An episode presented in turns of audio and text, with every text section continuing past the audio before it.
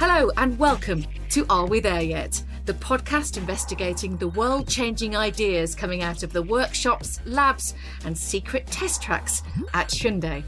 Taking us to places where flying taxis, cars which adjust our emotions, and vehicles with rocket technology aren't just dreams, but are making their way into the cars we're driving and into our lives. I'm Suzi Perry, and this podcast comes to you from Hyundai Motor Europe. We're kicking off with maybe the biggest challenge of all for engineers, designers, problem solvers, for all of us. How can motoring become greener? I'm with somebody who can help us. If you want to get into the head of Hyundai, you have to talk to the head of Hyundai. Michael Cole is president and CEO at Hyundai Motor Europe. Michael, did you pass your driving test first time? Why did you have to ask that question? He's previously been essential within the group fabric, heading Kia in the UK, Europe, and America. It's fair to say that within his esteemed career, he's covered almost every field through accountancy and sales to president. Michael, welcome. It's lovely that you're joining us today. You've been in the industry for a few decades now, Michael. Thanks for reminding uh, very, me. very different industry now, isn't it, to when you started? It's, are they even comparable? I'm wondering. I, I, I guess they are in one sense that it's still about moving people, but the advancement of the industry and the way the industry's changed has been pretty dramatic, but more so in the last five years than in the previous 30 odd that I worked in it the, the, pace of change now is dramatic. And of course, in the last year, it's probably accelerated even further, not just in terms of product, but the way customers want to interact with us as well. You know, the whole idea of digitalization, you know, people wanting to look at buying cars online and over the air updates to cars. It, it's such a transition from where we were even 10 years ago, let alone 35. I, I want to ask you a pretty basic question, but I think it's very important. In the UK, most yes. people would say Hyundai, and I've heard Hyundai. Yeah. What is the, the right pronunciation? Because obviously it's a Korean word. The Korean pronunciation is Hyundai. Hyundai. It has a good meaning, doesn't it? Yeah, I was going to say the origin of the word is modernity, which of course is very fitting for you know where we see ourselves right now and the transition that we see for the business uh, in the coming years. And I was saying interesting, Suzi, I know, I, I, talking about how long I've been in the business, and it's, it's, incredible to think that Hyundai only developed its first vehicle in South Korea in 1975. So, still a very young brand. I mean, we're, we're not even 50 years since we made our very first vehicle in South Korea. This challenge of greener motoring, it's the sort of thing, isn't it, that inspires engineers and keeps them awake at night. Does it invade your dreams at all? yeah, I, I don't think it invades my dream, and it certainly doesn't stop me sleeping. It's hugely exciting, though, and I, and I think that's one of the things that I find most fascinating about our business right now that we're going through such a transformation and the move towards electrification is a great opportunity. Um, yeah, taking leadership um, and really making this contribution towards more environmental mobility is a key driver for us.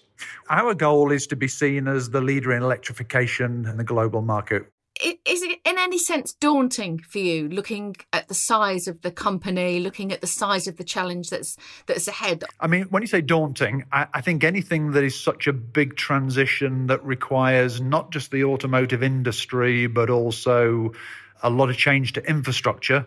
And we also obviously need to have the acceptance really on a wide scale of customers that electric vehicles offer them the mobility solution they want. And that to be honest, a few years ago looked like a very significant challenge. We've made such good progress in terms of the technology that we now believe we can deliver the product that will open up electrification really to most people. We actually already in Europe are one of the leading players. Last year, 13% of the sales of Hyundai in Europe were zero emission vehicles.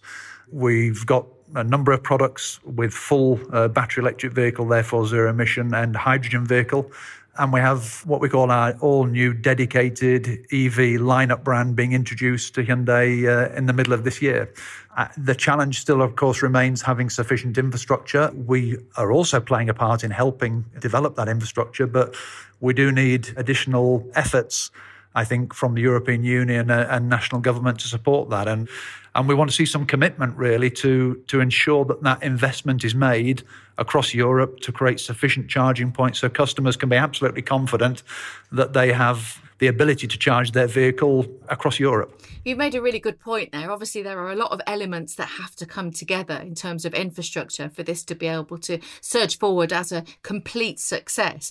And I think probably there is still an image with electric vehicles about the charge, how often you have to charge, and even the design of the car as well. It seems that initially people were rather negative more than being positive about the situation. What what are you doing to change that? It, it really is a case of thinking electrification is just another form of powertrain. We don't want the vehicle to be seen as something that is so different from, say, a standard vehicle. And, and to a degree, we've been able to do that through our product that. For example, our leading electric vehicle currently on sale in Europe is the Kona, and we offer that with internal combustion engine powertrain as well. You don't have to be having a quirky vehicle or one that looks as though it's so futuristic that people would be reticent to drive it. So the charging side is something that we've been able to overcome with the advancement in technology because now ranges of vehicles are significantly extended. So we launch an all new dedicated EV later this year, which potentially has a range of up to 500 kilometers. So I think the range anxiety is becoming less of a concern for people.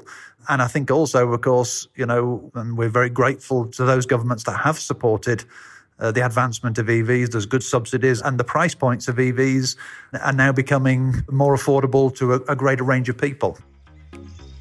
In terms of the technology that's coming through your workshops, what would you say is the most exciting area at the moment? Aside of electrification, I, think automation. There is this opportunity to develop driverless cars, so level five autonomy.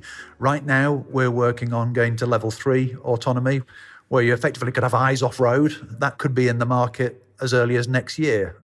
And then we're working enthusiastically on looking at level four and level five autonomy before the end of this decade. So, technology that you wouldn't have believed was possible in everyday cars a matter of only a few years ago, and now we're putting them into car, you know, for the masses. So that's exciting. And another area for us, which is a huge opportunity, we think for Hyundai, is hydrogen power. We are already on our second mass produced hydrogen vehicle. And we're looking at uh, expanding that part of our business in support of uh, Hydrogen Society. We'll definitely come to that uh, a little bit later on. I want to talk to you about flying taxis because I mentioned it in the opener, and I, I, you know, presented a gadget show for the best part of a decade. And I remember. We talked about these kind of things, and it, it seemed like such a futuristic idea, and yet here we are yeah. with with you guys being rather serious about it. No, definitely. I mean, you, you say you talked about it on the Gadget Show. It, it was uh, not more than a couple of years ago when I'd formed a, a top executive team to look at what was the future of our business and how did we think mobility might transition over the coming years. And I remember calling the first meeting and saying, look, I really want to push the boundaries here. I want everyone to have blue sky thinking, you know, come up with any ideas apart from flying cars. We are not going to talk about flying cars. Uh, that was probably only about three years ago. And, uh, you know, I was in uh, Las Vegas where Hyundai unveiled the concept of urban air mobility. And you're right, that is very real. You know, our plans are by 2026 to have unmanned urban air mobility solutions for cargo type movement. By the end of this decade, again, ride hailing with, you know, movement of people. So, and then beyond 2030, you know, that will expand to intercity. It's incredible to think that's within the next 10 years. Incredibly exciting for us to think that we're getting almost into flying cars. Making great jumps. And we've talked previously about Hyundai being a follower, but, you know, perhaps it won't be long before they're a leader. Yep. I, think that is very true. I, and, and some of that is a reflection really on you know, South Korea and the people of South Korea and the economy of South Korea. You know, the, the, the rapid progression that's been made there, you know, to become, you know, one of the leading developed economies in the world.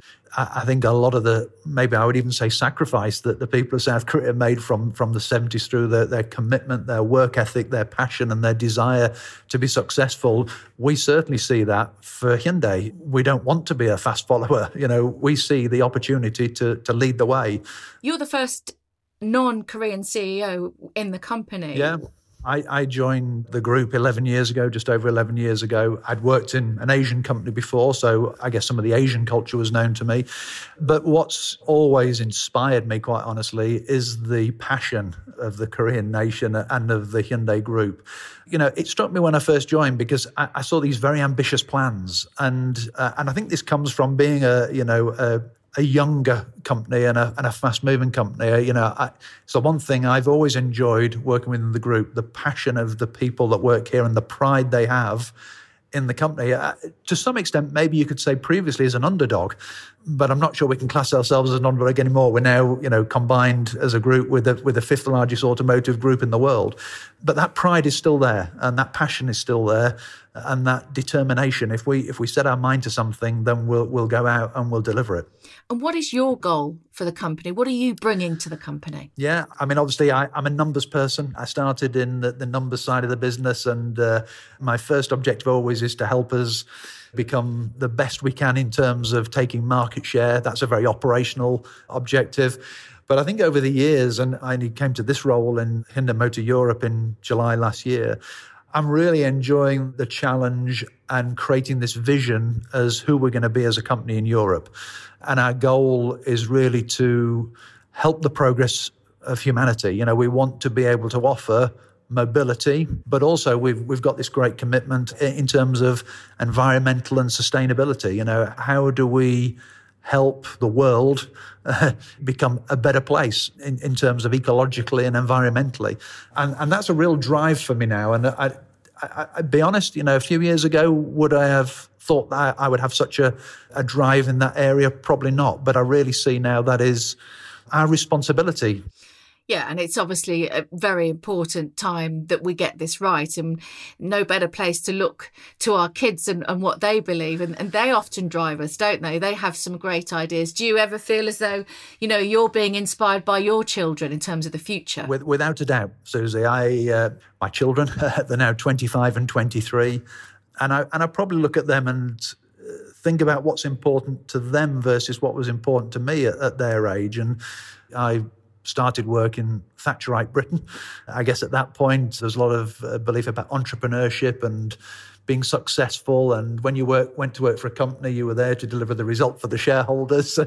you know, that, I say that that wasn't that was wrong, but I don't think we had such a conscious thought about renewable energies. Um, protecting the world that we live in. And, and undoubtedly, that's the approach that my kids now take. You know, they're wanting to work in areas that they believe will contribute to a better environment and a better world. And, you know, uh, and, and I'm so proud of them for that. And actually, it's, it's, it has definitely rubbed off on me because I look at things differently than, than I had before. And I see it particularly even in the, the brands they associate with. The reality is, I mean, my daughter in particular, she will only buy from brands that are acting, you know, 100% ethically. And I think that's one thing that's helping me. And that's why my drive towards making us a sustainable company and to looking about how, you know, not only through our products do we contribute to that the, the way we operate as a business you know what are we doing in terms of using renewable energy ourselves in our own operations through our manufacturing etc so this is a this is a big drive for me and uh, you know I, I do think it's so important and it's and it's come about a little bit through my kids uh, you, you, talking is making me smile. Your passion for the industry, for the environment, for everything that goes around that world is making me smile. Yeah. And it's obviously what makes you get out of bed. Absolutely.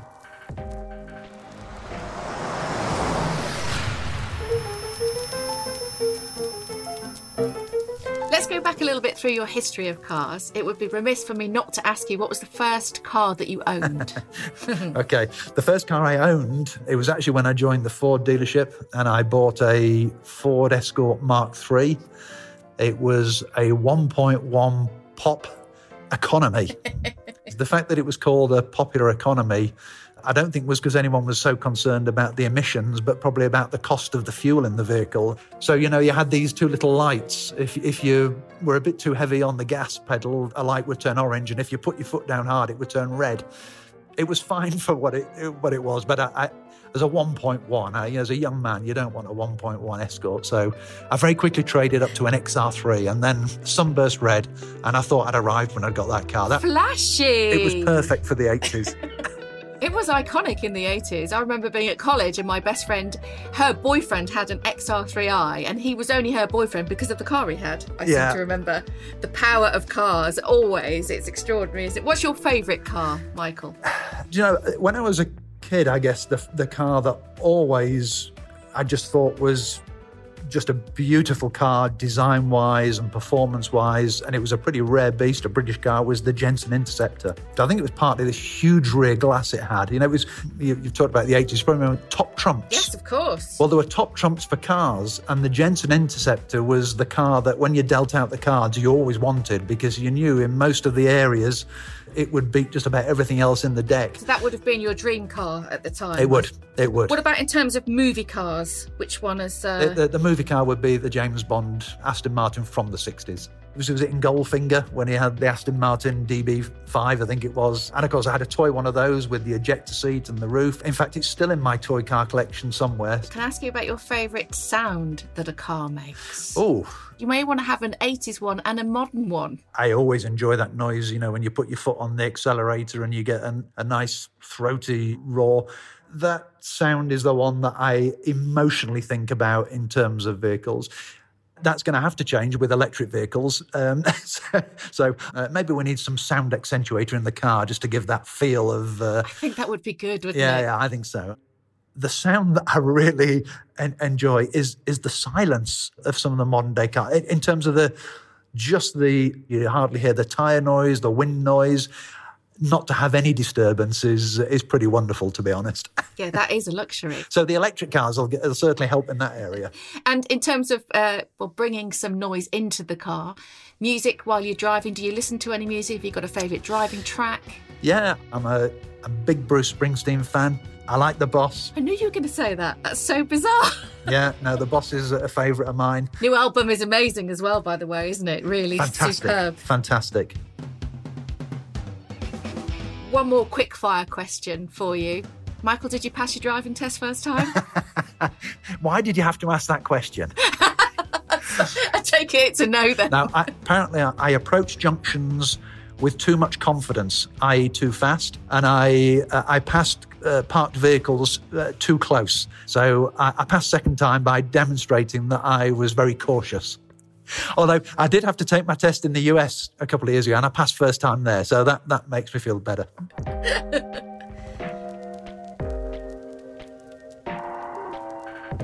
If we just flick back to the early days, then you were just talking about your first job because it's interesting listening to you because you've got this accountancy side, numbers, being mathematical, sales, getting the figures, getting all those spreadsheets right, and yet also the design side of it. You don't Yes. normally get those two areas together, do you? I, I guess it probably shows I'm not a real accountant. I mean, I, I, it wasn't it wasn't a passion. Although, do you know, I can almost tell you the first sort of hour of the morning for me always. You know, obviously, first of all, getting up, I still trust the BBC for my news, my global news. I like the first thing I do is look at the BBC website. But when I get to the office, I can't resist. The first thing I have to do when I get here is go to the sales numbers for the previous day, and I love to analyse. You know what what's happened. You know wh- which segments in which countries are we selling well? Where where are the risks? Where are the opportunities? I still love poring over those those numbers, and that's the comfort area. But I love to get into this whole you know future strategy and you're right the design of the cars um, whilst i i'm not a technical person you know i can't fix a car I, i've never been able to fix a car but I love cars and I love design of cars, and I remember liking cars from being a, from being a kid. You know, it was always what I wanted as a. If someone said, you know, what do you want for your birthday or for Christmas? I wanted toy cars. I, I love toy cars and pushing them around on the carpet. And one of the things I've been fortunate enough to get involved in in recent years is going into the the design reviews and you know being able to give an opinion on what works, what doesn't work, and even a step back from that, getting involved in the concepts of what we need. You know, what is it we want for our market? I really enjoy that, and and nothing makes me prouder when you see a project that you've had some input to, and this beautiful car, you know, rolls off the production line for the first time, and and to know that you've played a part in that, and it's going to be a hopefully a great success is is, you know, that, that's that excites me. Michael, this podcast it's all about the ideas and technology coming from Hyundai. And one of the things I'm excited about is is the hydrogen fuel cell, using the tech that's been in the space shuttle and not just cars, all kinds of things. How far do you think it can take us? We really believe that there is huge potential for hydrogen. You know, we, we, we're already on our second generation car. We, we have the Nexo, which we introduced in 2018. Mm. But where we're really making some big strides right now is in other transport as well. And, and one of the areas we're developing first is heavy duty trucks. So the first vehicles went out on delivery a few months ago. But here it's not just about you know making the vehicles available we're also creating the, the charging points and even the production of green hydrogen to be able to fuel the vehicles we see that then there's a there's a great opportunity for passenger car. Hydrogen clearly a game changer. Is that because it's cleaner, and if so, is it more expensive to implement in the first instance? Yeah, it's like I guess it's like all technologies. I mean, the product is more expensive, and the production of the hydrogen currently is more expensive. But we see the potential with mass production. Uh, ultimately, this is not only offers good range, it offers obviously very quick refueling and with green hydrogen, uh, you know, a very clean technology. That's why it's such an important part of our plan for the next few years. It, it sounds like it could be a game changer. Certainly within the racing world, it's talked about a lot. Yes. You know, we have the electric, we have the e-racing now, but you know, a lot of die-hard pure uh, petrol racers would say, look, it's not clean until it's hydrogen. Yeah, and uh, our efforts in terms of fuel cell technology and development are not only to go into passenger vehicles and trucks, we see an opportunity to go into all other spheres, including more domestic areas as well in terms of hydrogen power. This drive towards a hydrogen society is uh, is very real for us. Yeah. I, I think it's going to give us that better quality of life, not only environmentally but socially. This podcast is asking, are we there yet? And I suppose the answer is that you're very much working on it. And these are obviously breakthrough technologies that are coming to the forefront. What are you most excited about? Really excited about what we're doing this year at Hyundai because we we introduce our new dedicated EV lineup. We've got this new electrified global modular platform, and the first vehicle off that platform is introduced around the middle of this year, the Ioniq 5. I'm, I'm excited about hydrogen and the fact that we're not just working on the products, but we're working on the infrastructure.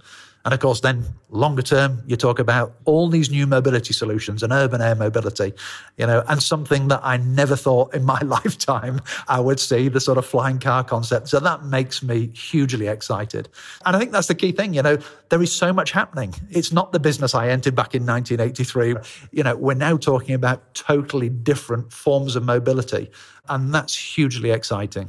So I guess if you ask the question, are we nearly there yet? I'm not sure we ever get there because this thing is constantly moving. And that's what makes it such good fun. Moving goalposts. Michael, it's been absolutely joyous talking to you. Thank you so much. Thank you, Suzi. I've enjoyed it. If you're interested in finding out more about the vision for mobility solutions at Hyundai, visit Hyundai.com. In the next episode, we're going to be heading to Hyundai's secret test track finding out how technology which powered the space shuttle is helping motor racing go green. Don't forget to subscribe to the Are We There Yet podcast from your usual podcast provider. It means that you won't miss an episode. Thank you so much for listening. Goodbye.